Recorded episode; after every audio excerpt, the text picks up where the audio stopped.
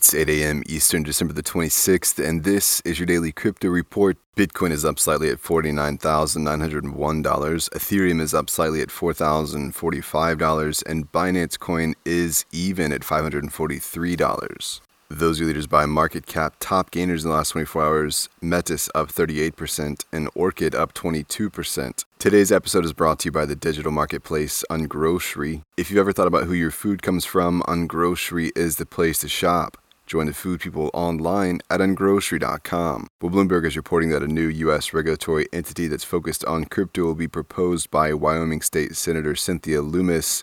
The to be proposed regulatory body will exist under the joint jurisdiction of the Commodity Futures Trading Commission and the Securities and Exchange Commission to oversee the digital asset market. This move by Lummis echoes what Coinbase advocated for this past fall the creation of a digital asset centric regulatory body for the U.S. market.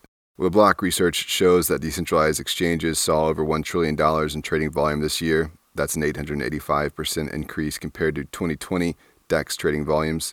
Monthly DEX trading volume peaked in May at 162.8 billion. Uniswap continues to dominate the DEX market with a share of over 75% this month.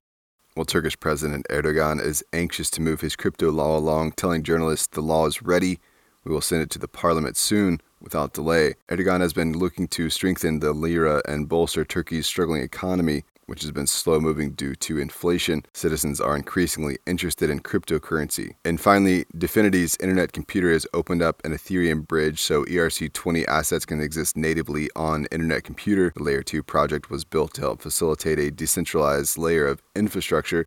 The move comes ahead of a wider integration with Ethereum, which will allow interoperability between the two chains. That's all for us today. Visit us at dailycryptoreport.io for sources and links. Add us to Alexa Flash briefing and listen to us everywhere else you podcast under Daily Crypto Report.